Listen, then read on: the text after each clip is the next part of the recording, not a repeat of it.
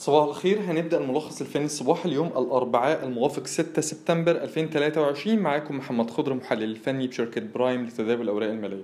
مؤشر EGX 30 كل ما هيقرب من منطقة المقاومة ما بين ال 19500 إلى 20000 هتزداد فرص حدوث موجة تصحيح لمنطقة الدعم ما بين ال 18700 إلى 18500 رؤيتنا على المدى القريب قد تكون سلبية.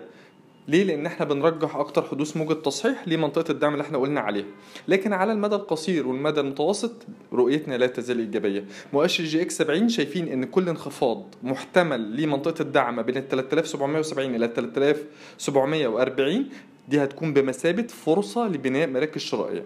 بالنسبة لملاحظات التداول النهاردة أول حاجة عندنا ملاحظات المدى القريب أو أسهم المدى القريب اللي ممكن تختبر مستويات مقاومة على المدى القريب. أول حاجة عندنا بالتون. شايفين إن كل تحرك أعلى منطقة الدعم ما بين ال 3 جنيه ل 3 جنيه 10 هيزود من فرص اختراق السهم مستوى المقاومة السنوي عند ال 3 جنيه 45 واستهداف ال 3 جنيه 65 رؤيتنا عليها إيجابية. تاني حاجة عندنا المصرية دواجن شايفين إن موجة التصحيح اللي بدأت من مستوى المقاومة عند ال 5 جنيه وصولا إلى ال 4 جنيه 83 ممكن تنتهي حوالين منطقة الدعم السنوية دي ويبدأ موجة صعود جديدة لمنطقة المقاومة بين ال 4 جنيه 70 إلى ال 5 جنيه.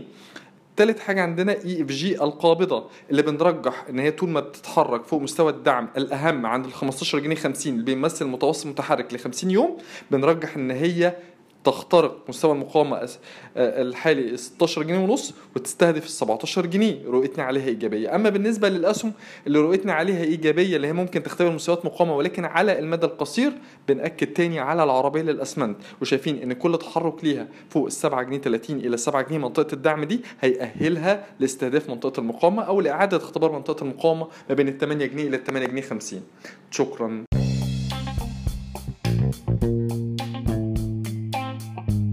يرجى العلم أن هذا العرض هو لأغراض معرفية فقط، ولا يمكن اعتباره عرض أو توصية شراء أو بيع أو إدارة استثمارات أو خدمات استشارية. ينصح باستشارة مستشارك المالي قبل اتخاذ أي قرار استثماري، علماً بأن الأداء التاريخي ليس مؤشراً يعتمد عليه لتحديد الأداء في المستقبل.